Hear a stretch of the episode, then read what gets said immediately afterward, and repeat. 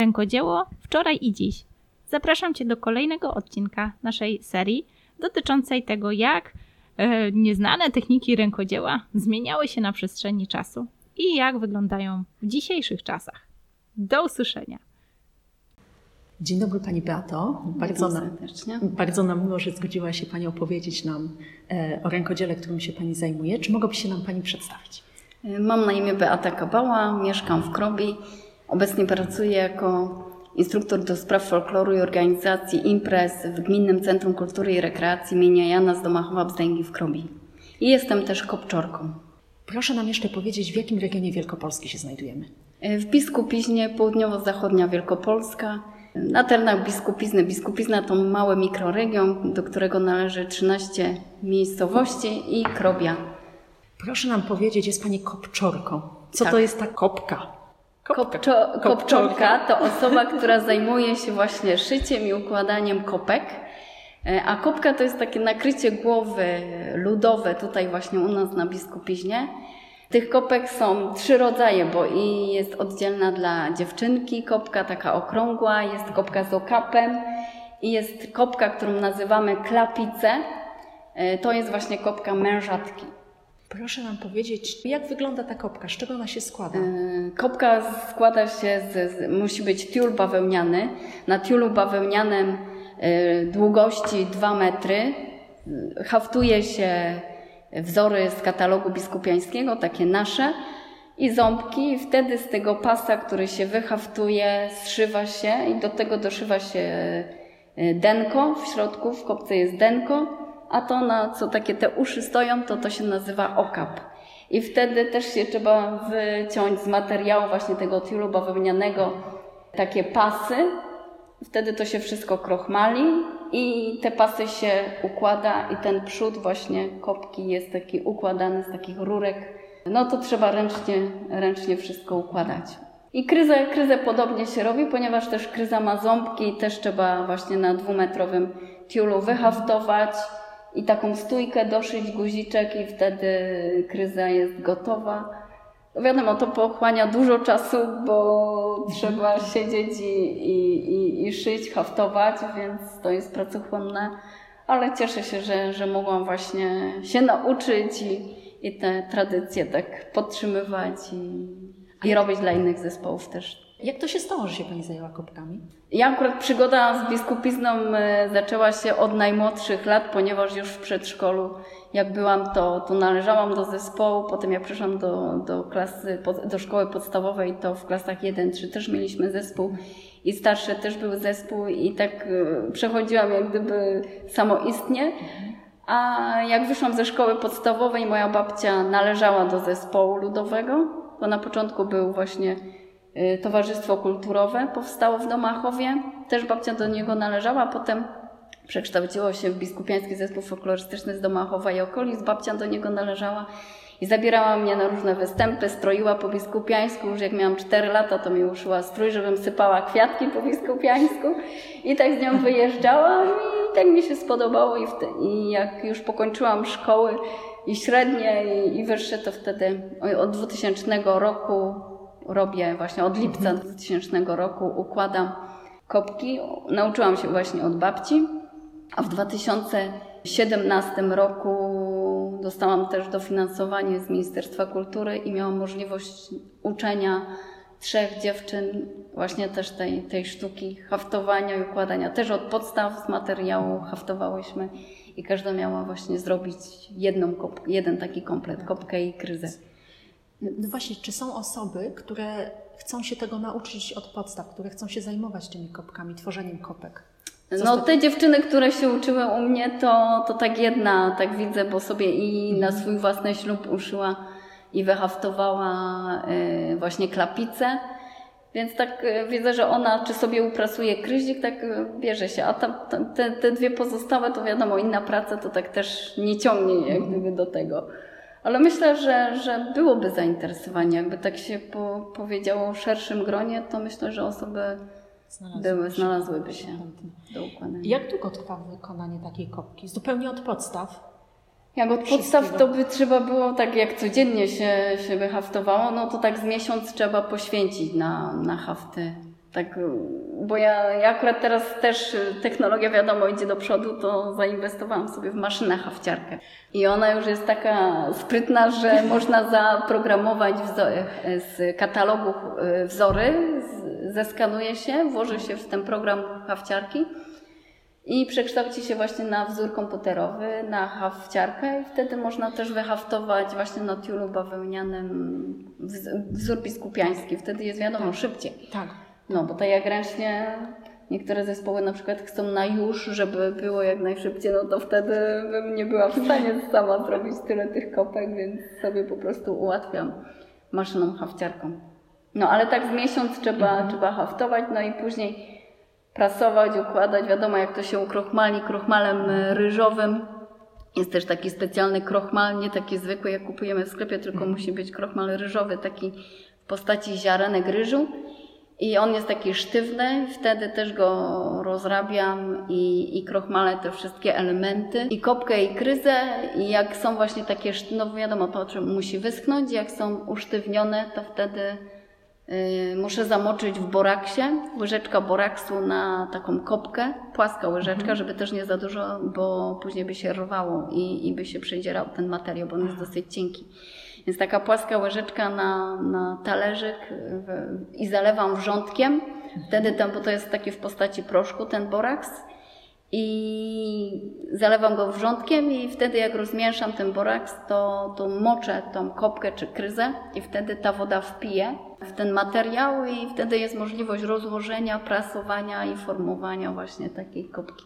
Aha, czyli krochmalem pani usztywnia, tak. A potem boraksem nadaje tej elastyczności, żeby tak, tak. Ułożyć, no tak? Krochma, boraks też trochę pewnie, no też usztywnia, ale no musi najpierw ta kopka, żeby taka sztywna nie była, to musi namięknąć, więc dlatego tak babcia stosowała, że, że najpierw krochmalem, jeszcze jak teraz akurat jest możliwość, że na żelazko można nałożyć sobie taką nakładkę.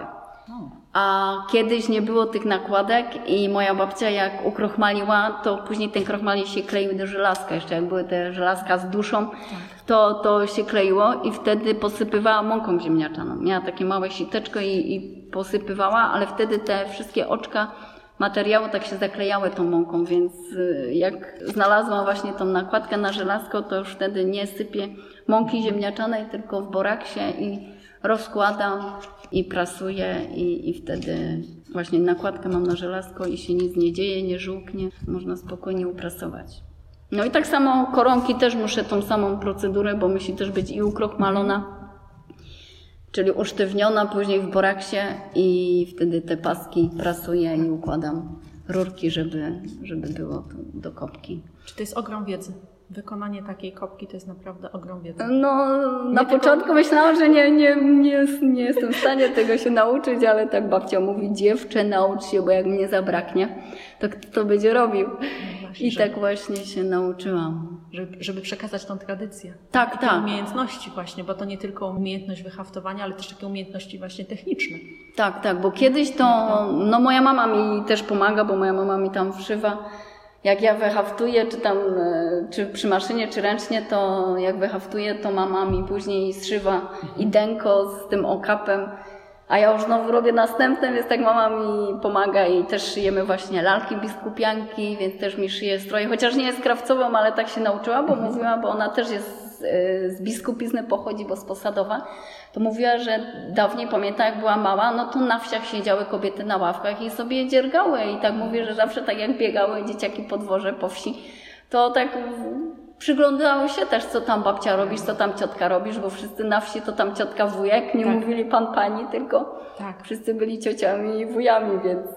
Więc tak mama właśnie mówiła, że pamięta z, z, tych, z tych ławek, jak tam biegały, że, że tam kobiety sobie ich haftowały, bo zajmowały się domem. No niektóre tam szły w pole, ale większość mężczyźni pracowali, a kobiety domem i obejściem się zajmowały. To wtedy tak wieczorami czy tam popołudniami sobie siedziały na ławkach i śpiewały i, i, i haftowały, więc tak.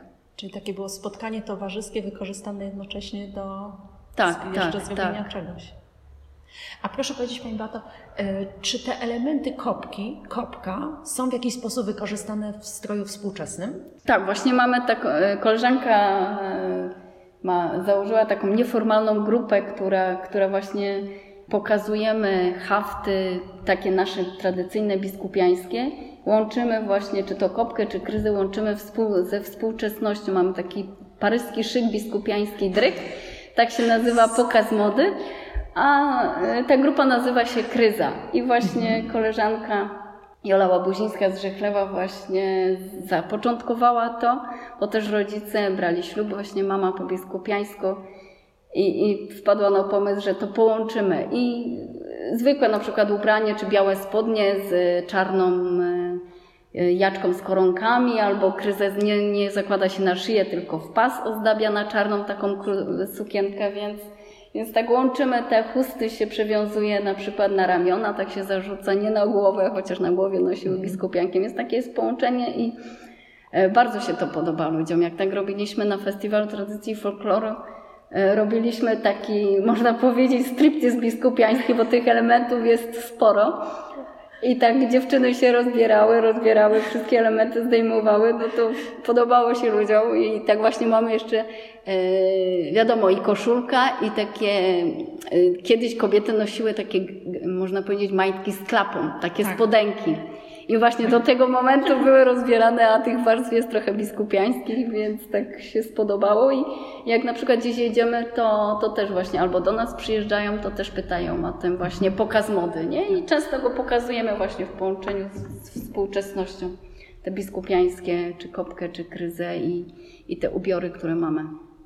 A kopka ta kobiety zamężnej, jak wyglądała? Może Pani też odpowiedzieć? No ona już ma inną formę, bardziej, tu już nie ma tych koronek z przodu, tylko ma bardziej takie fale i z tyłu ma wstążki dwie takie bardzo cienkie, haftowane, w kwiaty kolorowe, a na wierzchu, na, na górze zamiast właśnie koronek ma jedwabną chustę, takie pasy fioletowo-zielone takie właśnie i no trudno jest te wstążki dostać, ale tak właśnie się kobiety stroiły mężatki. U nas y, kobiety, które mają taką, taką klapicę, bo to się klapica nazywa, to ubierają się, no a która nie ma, no to ubiera właśnie tą panieńską, można powiedzieć, kopkę, nie?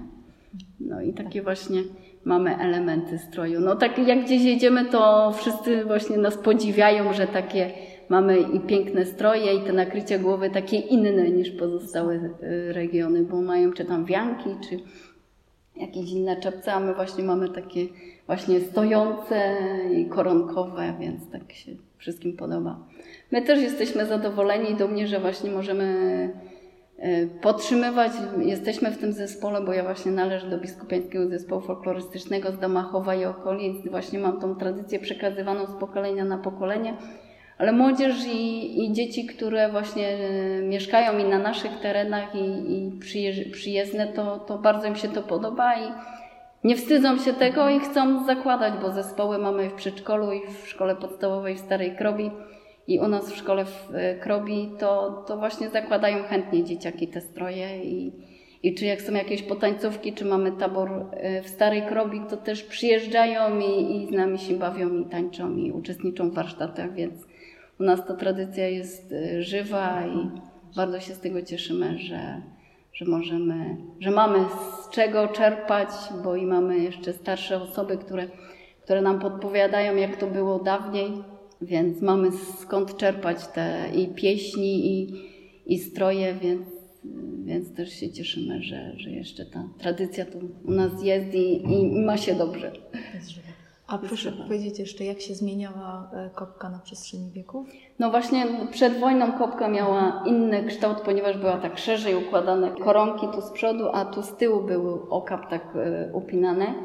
No moja babcia jak zaczęła należeć do, do zespołu, to, to wtedy już po wojnie to, to ta kopka przyjęła inną formę, taką bardziej, można powiedzieć, ona była tak szeroko, a teraz jest tak wężej i, i tak stojąco, więc dlatego tak inną formę przyjęła. I były niżej układane koronki z przodu, a tam babcia zaczęła wyżej układać, więc tak trochę wężej jest kopka, a, a wyżej i, i taką formę przyjęła właśnie po wojnie, więc ja już tak się nauczyłam właśnie od tego dwutysięcznego roku i tak właśnie robię, jak moja babcia robiła. Czy można powiedzieć, że ta zmiana to była kwestia mody? Myślę, że też. Kwestia mody. Mhm. Tak, tak. No na co dzień kobiety też się inaczej stroiły. wygodniej, można powiedzieć, i, i nie, nie nosiły tych, tych kopek, tylko kopki zakładały do kościoła czy na zabawę, jak chciały się elegancko wystroić. I, no i do kościoła, jak chciały brać. Moja babcia mówiła, że było jej cztery, cztery siostry, no to każda chciała się wystroić w kopce, a wiadomo, czasy były. Babcia się urodziła w tysiąc dziewięćset dziewiętnastym, więc y, czasy były, że nie można było mieć, że każda mogła się wystroić i każda miała swoją kopkę. Dzisiaj już jest inaczej, więc y, każda chciała się wystroić do kościoła, oto najpierw jedna szła do kościoła, zakładała kopkę, bo miały jedną na cztery. I przyszła z kościoła i druga zakładała i szła do kościoła, więc, więc sytuacja była inna, że tego materiału i trudno było dostać i, i nie każda sobie mogła uszyć. No i później babcia właśnie, skoro, skoro miały jedną na cztery, to stwierdziła, że będzie się uczyła i właśnie do pani Rozalii Andrzejewskiej do Starej Krobi przez dwa tygodnie chodziła pieszo z Rzychlewa do Starej Krobi co drugi dzień i właśnie nauczyła się. Ta pani mówiła, że albo przez te dwa tygodnie się nauczysz i, i będziesz robiła, albo nie. Więc tak babcia była pilna, mówi, że chce się nauczyć i, i się nauczyła przez te dwa tygodnie. Co drugi dzień chodziła i się nauczyła kopek. Pani Beato, a materiał, który pani wykorzystuje do wykonania kopek dzisiaj, czy on jest trudno dostępny, tak żeby ta kopka jak najbardziej przypominała tą tradycyjną? Czy na... Ten materiał, na którym pani pracuje i ta, i ta siatka bawełniana, czy to jest raczej łatwe do, do dostania? Tiul bawełniany, tiul, to musi być właśnie tiul bawełniany, bo mamy w sklepach mm. różnego rodzaju tiul, tiule, ale one się właśnie nie nadają, bo są takie i sztywne i nie trzymają krochmalu, a te właśnie są bawełniane i jak się ukrochmali w krochmalu, to wtedy można nadać kształt tej kopcy, bo ona jest usztywniana. Tiule, te bawełniane też są różne oczka, bo i są większe i mniejsze. Najlepszy jest tiul, który ma najdrobniejsze oczka.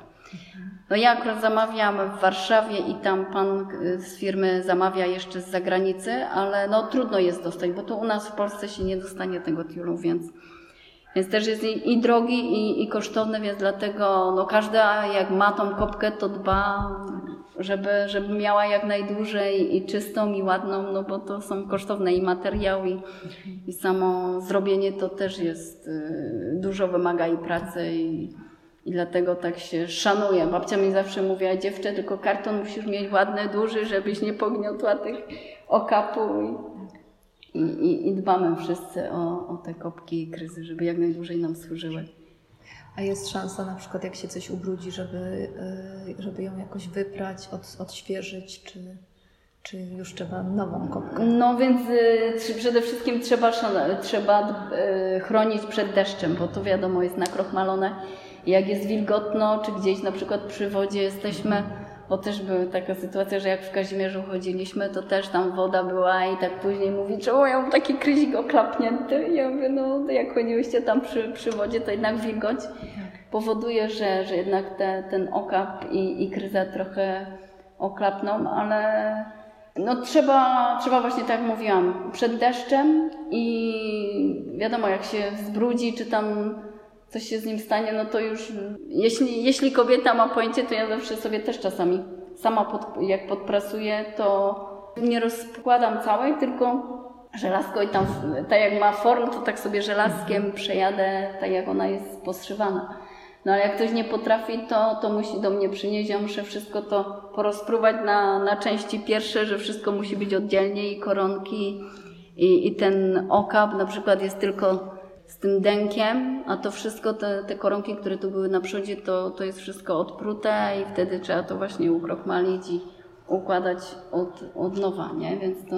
Czy wiadomo, że kryzik to i przy szyi się trochę zbrudzi, no to, to muszą uprać i, i zrobić od nowa, nie? Bo to, to nie jest tak, że, że, że można sobie jakoś inaczej zrobić. No zazwyczaj mi przynoszą, nie? Jak tam mają brudne, to... to...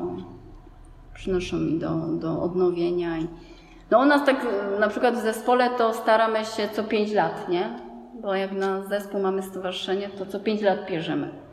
Jak ten, więc każda ma szanować i, i dbać o nią, żeby jak najdłużej właśnie służyła i żeby w karton czy tam kurz, czy nie, nic nie, nie weszło. Też się zdarzyło, że gdzieś karton stał na wiosce na szafie i gdzieś kot wszedł i, i się wyspał w kartonie, nie? Więc też były takie przypadki. Ale staramy się właśnie mieć zamknięte i sztywne pudełko i przykrycie, żeby, żeby nic nie weszło, żeby się jak najdłużej właśnie było ładne. Dziękujemy bardzo Pani Beato Dziękuję za ten również. wywiad i życzymy dalszych pięknych kopek. Dziękuję.